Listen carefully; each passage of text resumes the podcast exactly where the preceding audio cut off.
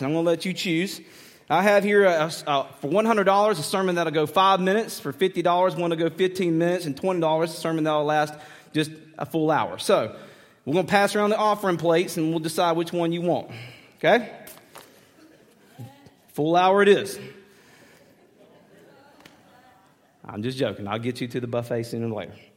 It is fun to follow up after Easter, though, and I like to follow with a little bit of comical uh, stories. I was reading a, story about a, uh, a pastor who had passed away along with the taxi driver that he was riding with, and come that after they passed away, they entered into the, the pearly gates as St. Peter was standing there welcoming, and he took the taxi driver first and he took him to this great big mansion, and, and just everything you could imagine in the mansion was there for him food and, and bowling alleys and airplanes and pools and just amazing stuff. And, and the taxi driver said, Thank you very much, St. Peter. Well, I just I cannot believe this is what it was all about.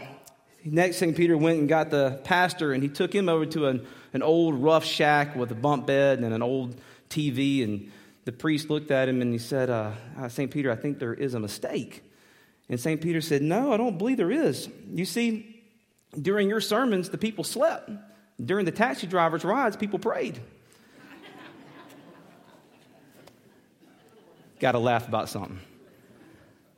Well, like I said, the building is, is just about finished, and I'm sure you've already walked through and found some flaws in there. I have myself. I know we can't please everybody. We tried. When, I, when we drew that building out, I used a Crayola crayon and a, and a piece of notebook paper, and we put that thing together. But I'm sure if you have something wrong and you'd like for it to be corrected, I have put a suggestion box on the pastor's office. And I want you to go ahead and you can drop in all you want on that pastor's office, the things that we should do. But that's okay, because you can't please everybody, and I understand that. There's just some people we're not going to please. But there's some people that we need to be striving to please. And some of that's us and ourselves. So I want to talk a little bit about some of the things that we do and, and, and get going with some projects. You ever start a project, let's say um, cutting the grass. Now, cutting the grass is not my favorite thing to do at all. But let's just say you start cutting the grass and you get about halfway through your yard, and though it looks pretty decent, you're done. I, you just get off your lawnmower, you go back into the house, have a cup of sweet tea, and watch TV for the rest of the day. You know, we have people like that that start projects that don't finish. Ironically, you'll hear me sniffling a good bit. There was a funny Flonase commercial on just a couple of days ago. I don't know if you've seen it. There was like a half shaven dog, half cut yard. And then I thought to myself, that's exactly what we as Christians do a lot of times. We love to start things and start going strong in them, and yet we don't finish. Now, I should have woke up this morning and took my Flonase, and hopefully I don't sniff into this microphone all Sunday and, and bother you with it, but I, I, am having a little bit of allergy problems. But what causes people to just stop? And I've wondered that. What, what causes us to stop when we're going forward? Some people just lose interest. They don't see no purpose in what they're doing anymore. They've lost the directions, maybe. But there are all types of people that like to start things and not finish. And there are also two types of people that will eventually give up on God's work. And we've identified two of them. They're pretty easy, and I think you'll, you'll be able to say yes to Pastor, that's, that's correct. The first group are, are lost. They're the group that came in anyways, and for whatever reason, one very simple reason, they were attending church for the wrong reason. And when those reasons were not good enough anymore for them, they leave. It's a sad story. It's repeated time and time again. Church after church. I hear it all the time. People come in for the wrong reasons.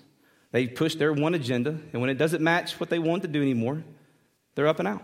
They're out of the, out of the, out of the seats. But then we have the other group of people. And these are the saved people. These are the followers of Jesus. These are the ones that gave their life to Christ. But for whatever reason, they're now not here. Now, lost people I can understand. But followers dropping out of worship? Now, I, I understand that it was spring break. I get it. Everybody needs time off.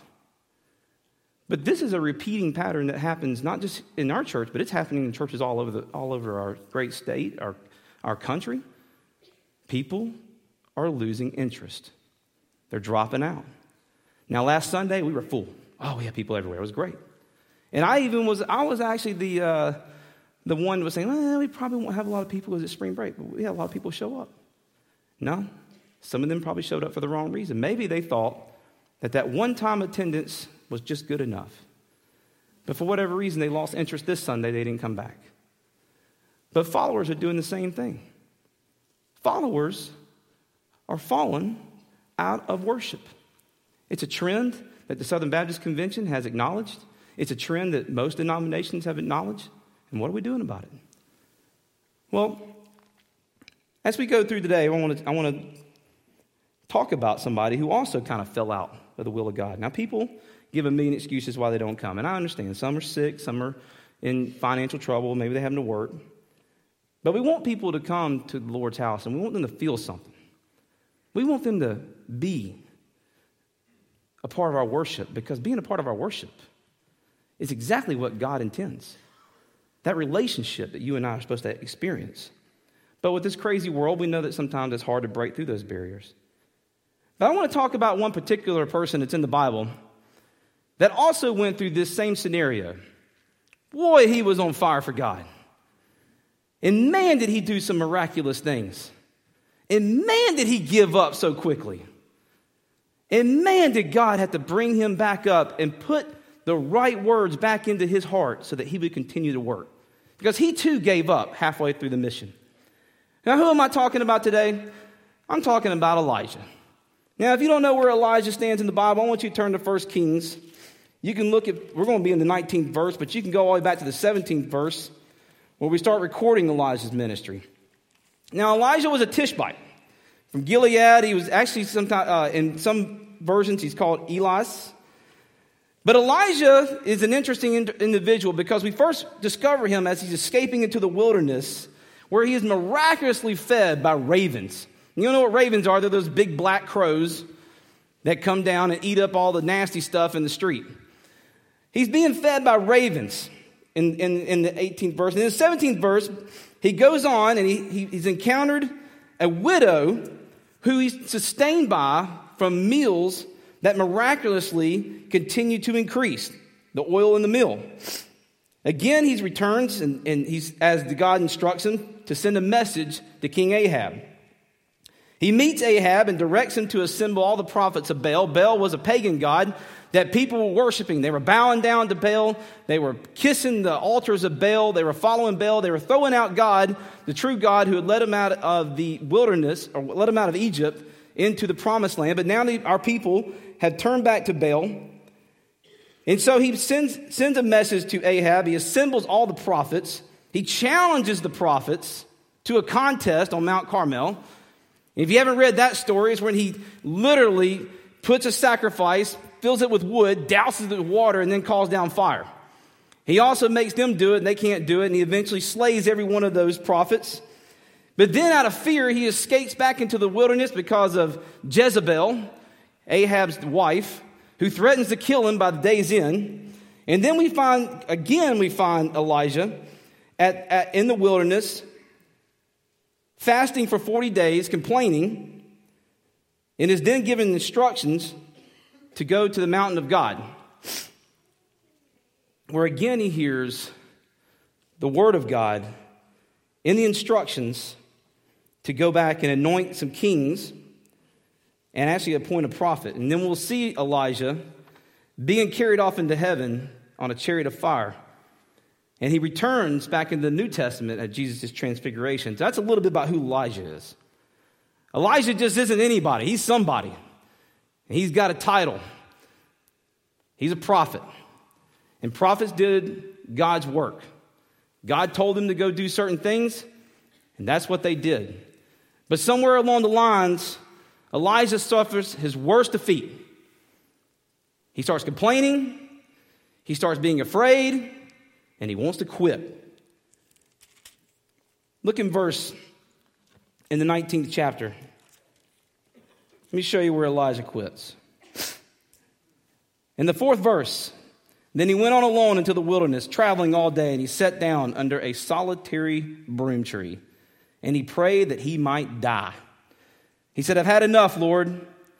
Take my life, for I'm no better than my ancestors who have already died. Now, we might be a little confused about that to see how Elijah could so quickly give up on God's work. After he's been done miracle after miracle for the Lord himself. But for some reason, in verse 4, we find Elijah, he's just not feeling it anymore. He's just give up. He's lost interest. Even though God's work is not complete, he's lost his interest. He doesn't understand his purpose, and he doesn't understand his direction. Doesn't that sound familiar? Sounds like something we like to do on a daily basis. But then God gives him the instructions to go up into the mountain where he is going to give him a word of encouragement. See, each one of us, like Elijah, need to find that mountain. So, where is your mountain today? Is it at church? Is it in your Bible study? Is it in your personal study? Have you found your mountain? Because when you and I are not feeling it anymore, we have to get back on top of that mountain. And there are some instructions that you and I are going to need. Some may be a little painful, and some may be right what we need to get back into the God's work. Because God's work is not finished. Much like this sermon is not finished. But we're not feeling no more, and we do find our mountain. You're going to find, you're going to know more about God and the truth about God. You see, in the 19th verse, starting in 10th, I'm sorry, 19th chapter, 10th verse. But the Lord said to him, What are you doing here, Elijah?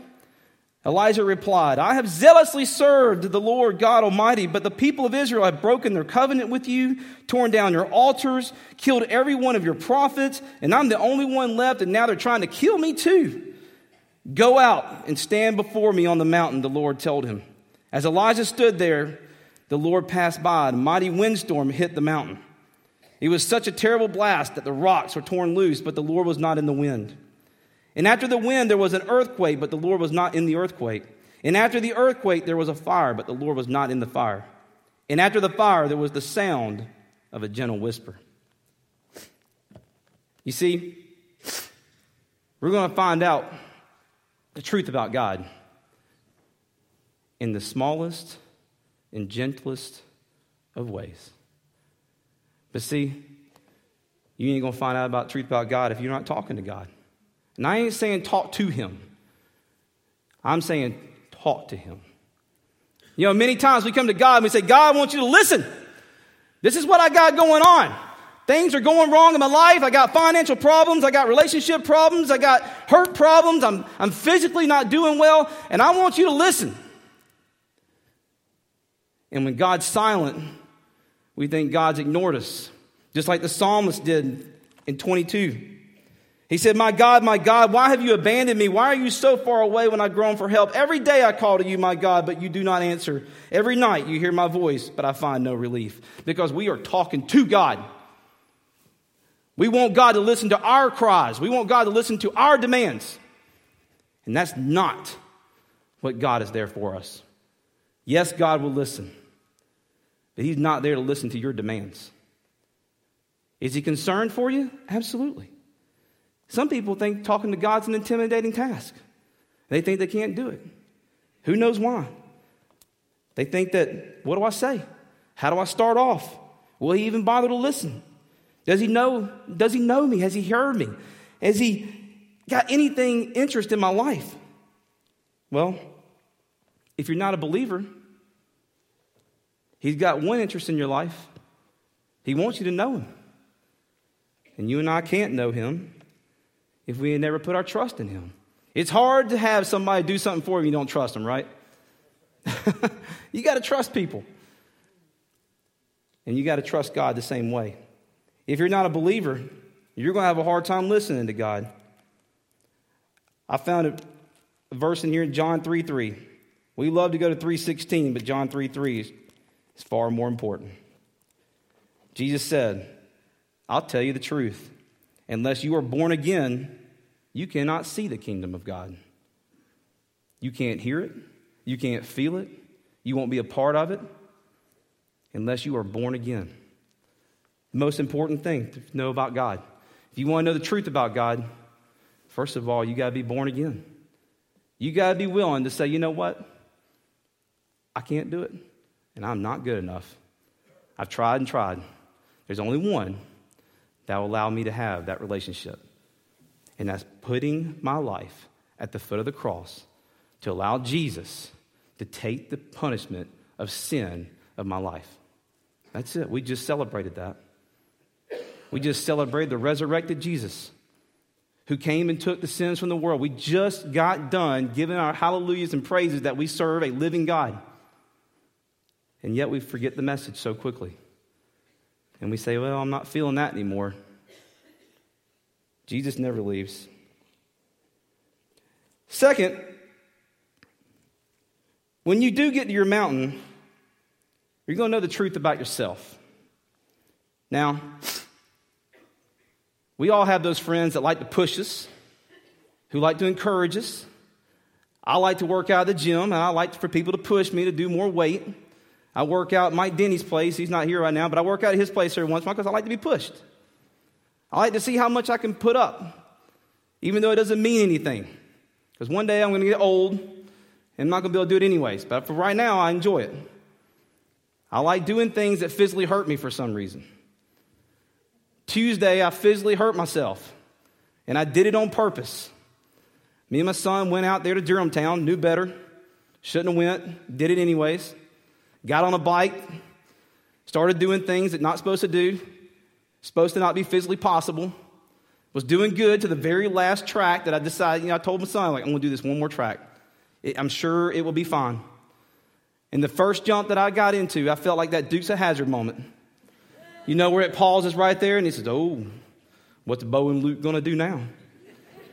That's what I said, but there was no pause, and I came slamming back into the ground. And I found out how bad gravity hurts. The ground hurts. When you fall, it hurts. But we find out things like that about ourselves. And we find out about them through the scripture of the Lord Jesus Christ as well. He reveals these things to us so that we can inner reflect in who we are, so that we can rid ourselves of worldly ways and follow godly ways. If you look back in the 1 Kings at 19, we're going to see where Elijah also has this disgruntled, I'm not sure if anybody's listening. I'm the last one left. I'm lonely and discouraged. Even though I've had these great victories and I've had these wonderful things go on, I'm still lonely. And I'm not sure if I want to do it anymore. Back in verse 4. I've had enough. I give up. But in the 14th verse, and a voice said, What are you doing here, Elijah? Elijah replies, I have zealously served the Lord God Almighty. But the people of Israel have broken their covenant with you. They've torn down your altars and, and they've killed every one of your prophets. I am the only one left, and now they're trying to kill me too. You see, Elijah was the real problem. It wasn't God, and it wasn't God's people. He was depressed. He was feeling low. He was struggling with fear. He was struggling to find the joy in his life. And serving had just gotten too hard. And he turns around and he starts blaming everybody else. Don't we do the same thing? It's everybody else's fault but mine. Down in the 18th verse, we see the truth about God, and we see a truth about ourselves when he says, Yet I'll preserve 7,000 others in Israel who have never bowed down to Baal and kissed me. You see, Elijah thought it was just him. But God had a work for Elijah. And he had the truth about himself, he had to hear it. But uncovering that truth, it can be painful. When you find out about who you are, really who you are, it's painful. And you think everybody's looking at you, you think everybody's making fun of you. You think nobody trusts you no more. When God reveals these things to you. But let me tell you something there's not a single perfect person in this building. It's just not. I sin, you sin, we all sin. We're imperfect. whether you try as hard as you can, you're still going to have these moments of failure. I have them. I had them in traffic yesterday. I just lose it. Jason has an anger problem. You do too. I'm sure you do. I'm sure I can push your buttons. But most importantly, when we get to the mountain, we're going to know the truth about our calling. And this is the most important piece. I hope you don't miss it. And I hope you don't get upset when it isn't to your liking. But I want you to look at Ephesians chapter 4.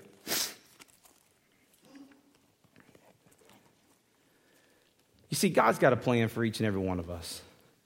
He's got a plan for His church. He's got a plan for this church until the day He comes back. And I pray that it stays here and serves our community, whether we're all together or it's a new generation.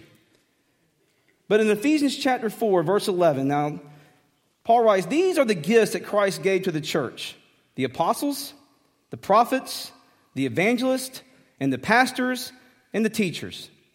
And here is their responsibility so they don't lose interest, purpose, and direction.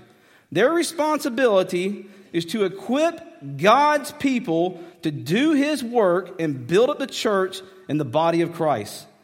In the 13th verse, he says, This will continue until we have all come to such unity in our faith and knowledge of our God's Son that we will be mature in the Lord, measuring up to the full and complete standards of Christ.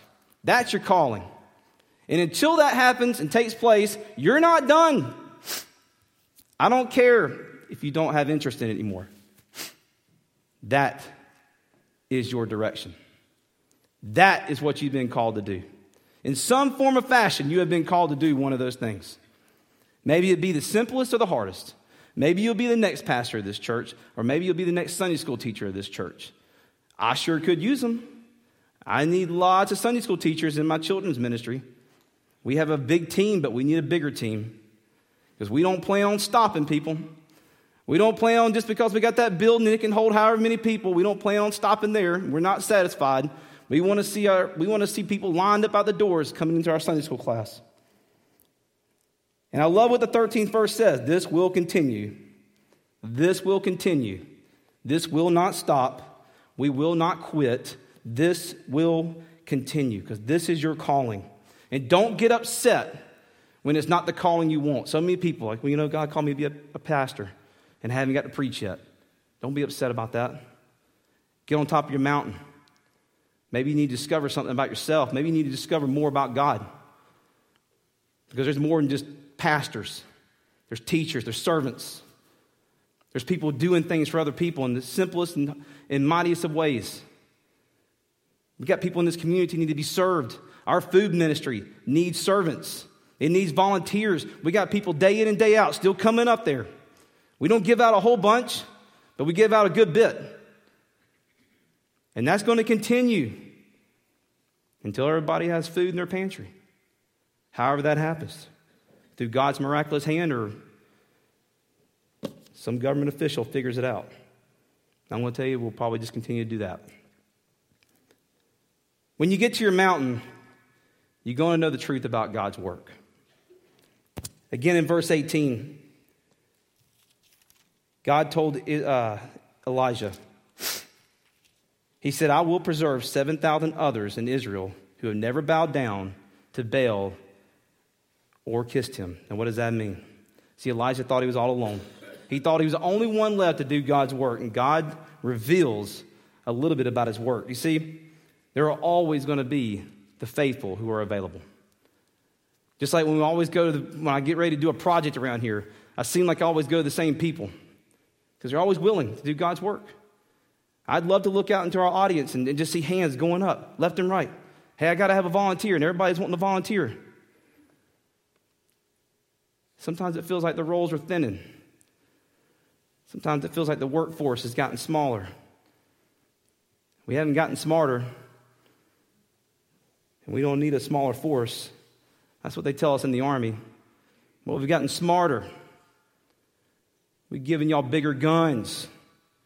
You should be able to do the job. Not if I don't know how to shoot it. You got to teach me. I got to have a force that teaches.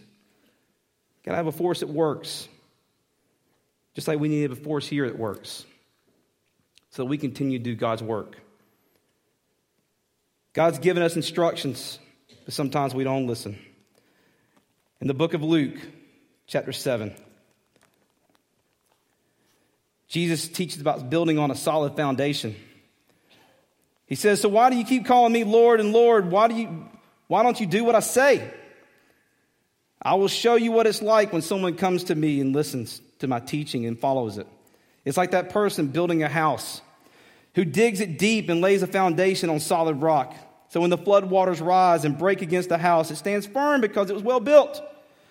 But anyone who hears and doesn't obey is like a person who builds a house without a foundation.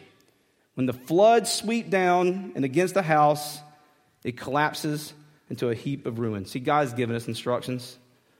He's told us what He wants done, but sometimes we ain't feeling it no more. And we lose interest. And we're just like Elijah, and we find ourselves in the wilderness, laying down, crying out to the Lord, I give up, I'm done, send me home. And as sad as that is, I find joy in that same verse. Because I see the broom tree that God provided for Elijah. Simplest things can provide such a miraculous spirit. And there under that broom tree, Elijah was instructed to get on the mountain and discover who he was, discover more about God, understand his calling, understand God's work. Because, like in Ephesians, it's going to continue. We're not stopping, we're on momentum, we're rolling, we're going forward. The forces of evil haven't stopped either. They're just as powerful, and they're just as big, and they're just as smart, and they're on the same mission to destroy us. And until we meet, and we will meet, Bible says, we will meet those forces. Our job is to continue to teach people about God's Son. That hasn't stopped, it hasn't finished, we don't need to stop in the middle of it. We joined the building together, and we're so excited. And we're like, gosh, we did it. We're, we got all we'll ever need. Hope not. I hope we're so big one day we'll need to put a dome over this campus to fill all the campuses here so that you don't get wet when you're going from your car to the building. Got a little experiment though, and I'm to ask Joe to come on up here as I get ready to close. I'm going to give this $20 bill to somebody. All right? $20 bill, U.S. currency. I'm going to give it to one of you. Which one of you'd like it? Just a few hands. It's going to be easy. I mean, y'all like to have $20. Seriously. If I was in kids' church, everybody be raising their hand like, ah, $20, so I can get all kinds of tokens. Only a few of you want $20, eh? How many of y'all really want $20? What if that was a $1,000 bill? I know they don't make it, but what if it was? Everybody, yeah, I'll take that 20 But what if I took that $20 bill and I folded it like that? And I folded it like that. I put a nice hard crease in there. How many y'all still want it? Okay. So you want me you still want that $20 bill even though I've creased it up. What if I I ball it up into a little ball like that?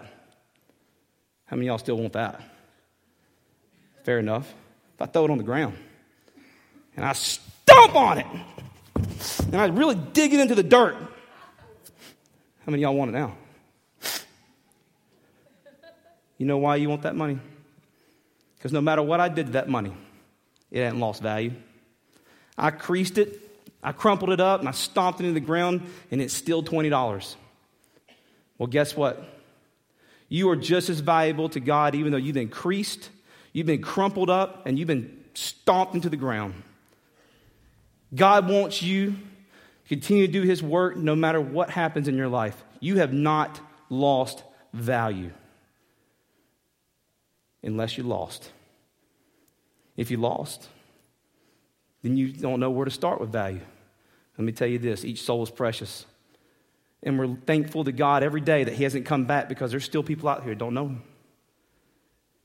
When that trumpet sounds into the sky, and it will sound in the sky, it's over with. Decision's been made. When you stop breathing on this earth, your decision has been made. You either chose to trust Him or you chose to deny Him. One way or the other, you did that choice. Whether you say, I'm going to hold on to the very end, you still did that choice. So it's my prayer. As Joe starts to sing,